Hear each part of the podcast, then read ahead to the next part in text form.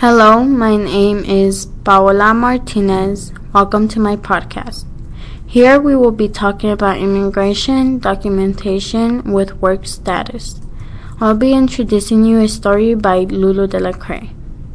Today, we are going to be talking about one specific story in Us in Progress. That story is The Secret.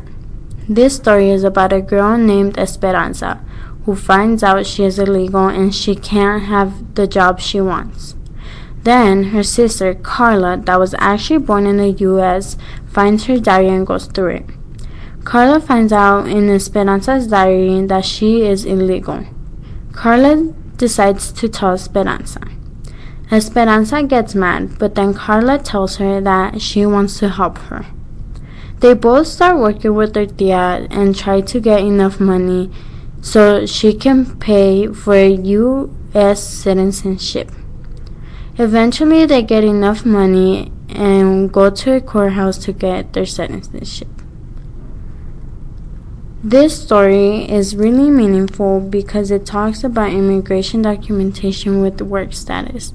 A lot of people that migrated from somewhere else can relate to this because they have a lot of limits to things they do. They also have a lot of limits to what and where to go.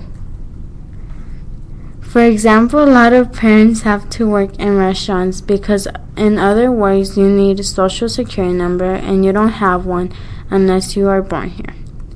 I see a lot of this happening in families because stressing over money and there's no way to get money. Thank you for listening to my podcast about immigration documentation with work status. One final thought to this is that you should always have hope no matter how much limits you get.